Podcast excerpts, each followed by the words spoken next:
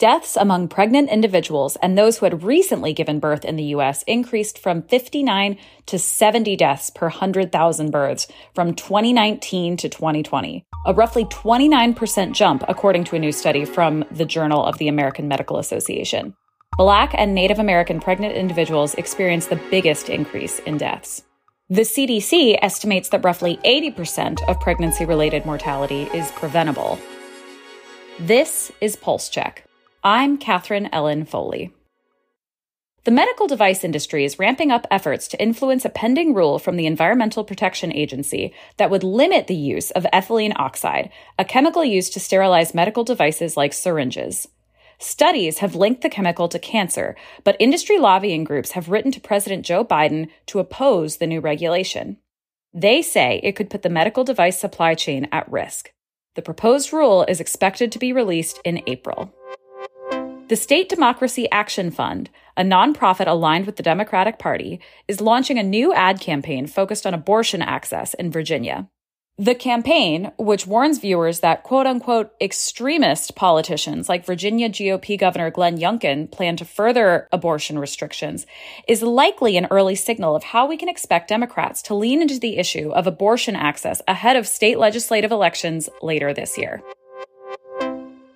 And Megan Wilson is here to talk about the ghost stories that healthcare lobbyists around DC have been telling about Senator Bernie Sanders.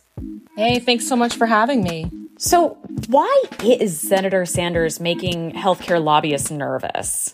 You know, lobbyists, it's not unfounded for them to be nervous about Senator Sanders as chair of the Senate Help Committee, um, which handles his favorite topics labor and workforce issues, healthcare, drug pricing, mm-hmm. you know, issues having to do with health insurers. You know, this is a guy who cares about, you know, Medicare for all, and making sure all Americans are covered by health insurance. And while a lot of that is under the Senate Finance Committee umbrella, uh, he can have a lot of power as, you know, Senate Help Committee chair. Mm-hmm. So for the last several weeks, lobbyists have been talking. I've heard it at cocktail receptions. I know they've been talking, you know, amongst themselves in meetings and in calls about, you know, it started as, oh, lobbyists are going to have to sign a waiver before they meet with Senate Help Committee staff on the, on the Democratic side. And oh, someone was like, but have you heard they have to be videotaped? And that freaked people out.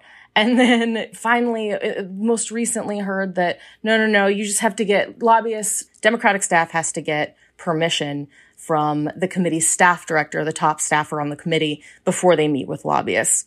So these have just been flying, these rumors have been flying around for weeks now. So then, how does Senator Sanders actually address these rumors? Like, is there any truth there? well, I caught him in the hallway and he had no idea what I was talking about. So uh, he said he'd follow up with me. So I reached out to his office, laid it out. And, um, you know, they said that committee leadership has only told Democratic staff that they don't need to feel obligated to take meetings with corporate lobbyists just because that lobbyist requests one. So somewhere along the line, it seems like there was a game of telephone that got completely out of control and, um, you know, sort of appeared to potentially, you know, blow this out of proportion. Okay, so that's got to make lobbyists feel better. Well, some of them, I, I, think so, but there are some who, you know, believe that there is real restrictions on you know, who staff will be meeting with and, and how that's going to make their, their jobs a lot harder. You know, I talked to one lobbyist who had worked in the Senate and he was like, you know, I've never heard a staff director say something like this. Of course, staff can meet with whoever they want or, you know, aren't obligated. Like the fact that they have to go out and say that means that there, you know, is some pressure to, to not meet with lobbyists. And I think that has, you know, lobbyists, particularly from industries that Sanders doesn't like, you know, the pharmaceutical industry, um, already a little more nervous than they would otherwise be because of Sanders and the, the viewpoints he has on those industries. Got it. And so, what do you think we can actually expect from Sanders as the chair of the Senate Help Committee, besides maybe less open door policy with meetings with lobbyists so far?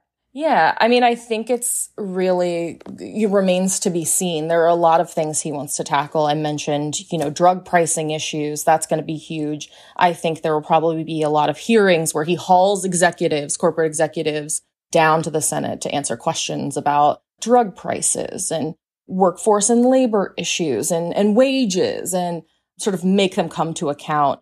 In terms of legislating, it's unclear what sort of types of bills he may introduce or, you know, with a divided Congress, not much is going to get done regardless of Bernie Sanders' uh, perch atop the, the Senate Help Committee. But I do think that, you know, industries can expect a lot of attention and spotlight on them. Well, Megan, thank you so much for joining us and giving us that inside lobbying scoop. Yeah, of course. Have a good one.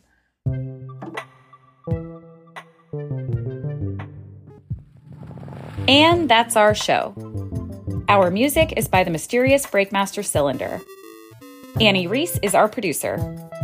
Our healthcare team editors are Eli Reyes, Dan Goldberg, Barbara Van Tyne, Beth Belton, and Shawn Zeller. Jenny Ament is the executive producer of audio at Politico. I'm Katherine Ellen Foley.